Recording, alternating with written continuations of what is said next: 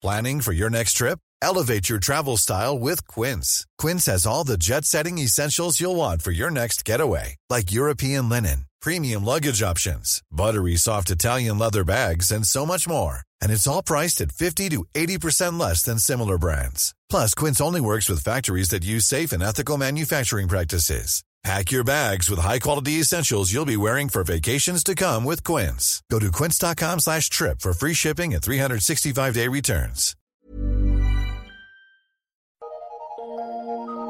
Eu sou Mário Persona e essas são as respostas que eu dei aos que me perguntaram sobre a Bíblia. Você perguntou o que significa o novo nascimento. Esse é um assunto bastante confuso até para muitos cristãos que misturam as coisas, acham que o novo nascimento é ser batizado, que o novo nascimento é você uh, se converter, ou o novo nascimento é você receber o Espírito Santo, ou alguma coisa assim. Na realidade, a, a passagem de João capítulo 3, uh, ah, vou parafrasear aqui, Jesus respondendo disse a ele, a Nicodemos, verdadeiramente, verdadeiramente, eu te digo, se, se alguém não nascer de cima, não poderá ver o reino de Deus. Então, o nascer de novo, da maioria das traduções em português, é, na, na verdade, literalmente, no grego, nascer do alto, ou seja, nascer de Deus. Não é apenas um novo nascimento, mas nascer de Deus. As pessoas às vezes falam assim: ah, escapei num, num acidente ou nasci de novo. Não tem nada a ver com o novo nascimento ou com o nascer do alto que o Senhor Jesus explicou para Nicodemos. Portanto, é um nascimento espiritual, que é o que o Senhor explicou depois para Nicodemos. Mais tarde ele diz assim: o que é nascido da carne é carne, o que é nascido do espírito é espírito. No versículo 6 de João 3. Veja que é nascido do espírito, mas aí espírito é com maiúscula. Ou seja, é um nascimento espiritual do alto, de iniciativa de Deus vindo de Deus, por obra do Espírito Santo. Não é, não é nenhuma coisa do, do, próprio homem. Não é um homem que fala, eu quero nascer de novo, eu vou nascer de novo. A partir desse momento eu vou nascer de novo. Não, não, você não vai nascer de novo, porque quando você nasceu, você decidiu nascer. Não, outros tomaram a decisão por você. Veja que o versículo 8 fala de vento. Vento, o que é vento? O vento é uma coisa que independe de nós. Ele sopra, você não sabe de onde ele vem e para onde vai. Assim é o que é nascido do Espírito. E o diálogo entre o Senhor Jesus e Nicodemos continua uh, para mostrar que o Senhor está falando de coisas espirituais, porém Nicodemos está entendendo errado. Está entendendo que ele está falando de coisas terrenas, ou seja, de nascimento natural. O nascimento espiritual, ou do alto, é mostrado também como um nascer da água e do espírito. E aí entra um, um, outro equívoco de muitos cristãos, porque eles acham que essa água é água, água material. E aí, pensando em água material, o que, que eles fazem? Transformam essa água em água de batismo, o que é um equívoco, um equívoco muito grande. Não é o batismo cristão, esse nascer da água. Não. Para nós entendermos de que água o Senhor está falando, nós vamos ter que recorrer a Efésios 5, 26, uma passagem que diz que uh, purificando-a com a lavagem da água pela palavra. Ah, aí água, então, refere-se a quê? Palavra, a palavra de Deus. E o que a palavra de Deus nos faz em nós? Purifica. Purifica.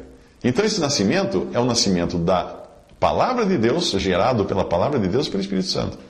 Eu entendo que o novo nascimento, ou o nascimento do alto, seja o recebimento de uma vida de Deus, de vida de Deus, Deus dá vida, naquele processo que vai culminar com a pessoa se convertendo realmente, recebendo o Espírito Santo e etc.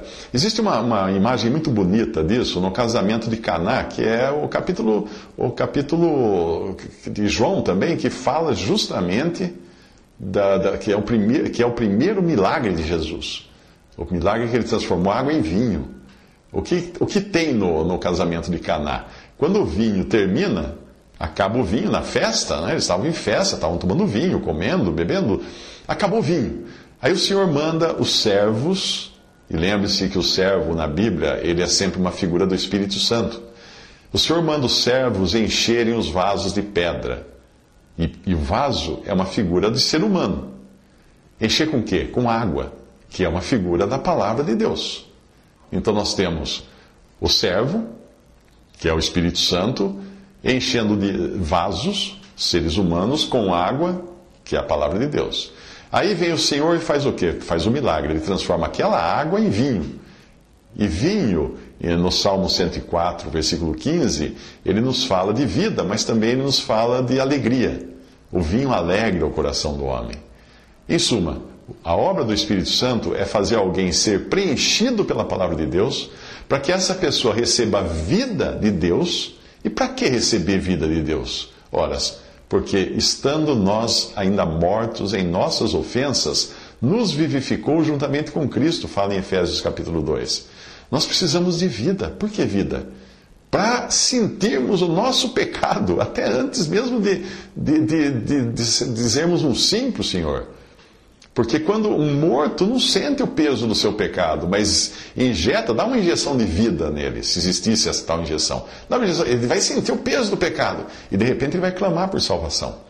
A sua outra pergunta diz respeito a Romanos 7, uh, ah, o que não só não, não é apenas a experiência do apóstolo Paulo, que ele mostra que ele passou por isso, mas a experiência também de todo aquele que é nascido de novo ou nascido do alto.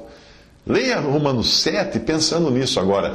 A referência a, ter sido o último mandamento, aquele que tocou a consciência de Paulo, que ele fala ali nesse capítulo 7, está no fato dele ter sido irrepreensível, segundo a justiça que há na lei. Pelo menos na prática daquilo que nos justifica diante dos homens, ou seja, nas, nas boas obras. Porém, naquilo que só Deus vê, que é o coração, o apóstolo Paulo não podia se considerar irrepreensível. Por quê? Porque ele percebeu que ele cobiçava. Por mais que ele não praticasse todas as obras pecaminosas, o pensamento dele não parava de funcionar, ele cobiçava. E, e na, na, Bíblia fala que se você caísse em um ponto da lei, você era culpado de todos. E aí em Romanos 7 que Paulo entende que ele é um, um pecador culpado. Então nós podemos tomar Romanos capítulo 7, versículo 7, como uma confissão, não apenas de Paulo, mas de todo aquele que é nascido do novo. Nascido de novo.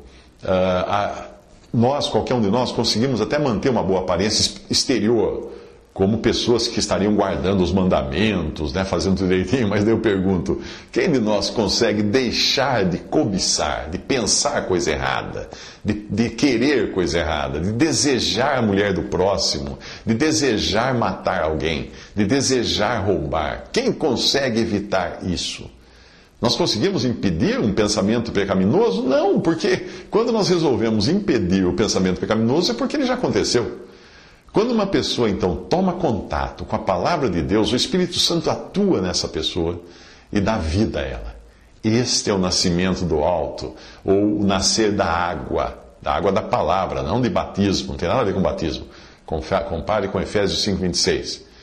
Esse é o nascer do alto, de João capítulo 3. Esse é o nascer também da semente incorruptível, de 1 Pedro 1,23, porque ele, lá ele chama a palavra de Deus de semente incorruptível. Um homem nascido de novo, então nascido do alto, embora ele esteja salvo, ele ainda não está completamente liberto. Ele está em processo, vamos chamar assim, de libertação. E é aí que lhe vem a consciência de pecado e da sua incapacidade de cumprir a lei de Deus. E aí ele descobre que dentro dele tem uma nova criatura que é incompatível com a sua carne ou com o seu velho homem. A libertação completa vai ocorrer em Romanos capítulo 7, versículo 24, quando Paulo ali reconhece que carrega consigo um corpo de morte, um cadáver, e que ele precisa de alguém para livrá-lo desse cadáver. E a descoberta de quem é Aí, é aí, então, completando-se a sua salvação e libertação, você vê no versículo 25 e, que ele compreende depois tudo isso no capítulo 8 de Romanos. E, curiosamente, o capítulo 8 de Romanos é o capítulo na Bíblia que mais vezes fala do Espírito Santo. Desventurado homem que sou, quem me livrará do, do corpo desta morte? Graças a Deus por Jesus Cristo. Portanto, aquele que está em Cristo Jesus, nenhuma condenação há para aquele que está em Cristo Jesus. Esses dois capítulos são maravilhosos e eles mostram o efeito que o Novo Testamento, que o novo nascimento, melhor dizendo, a nova vida agora tem numa alma, despertando-a para sua condição pecaminosa e para que busque então a completa libertação em Cristo Jesus. Visite respondi.com.br. Visite 3minutos.net.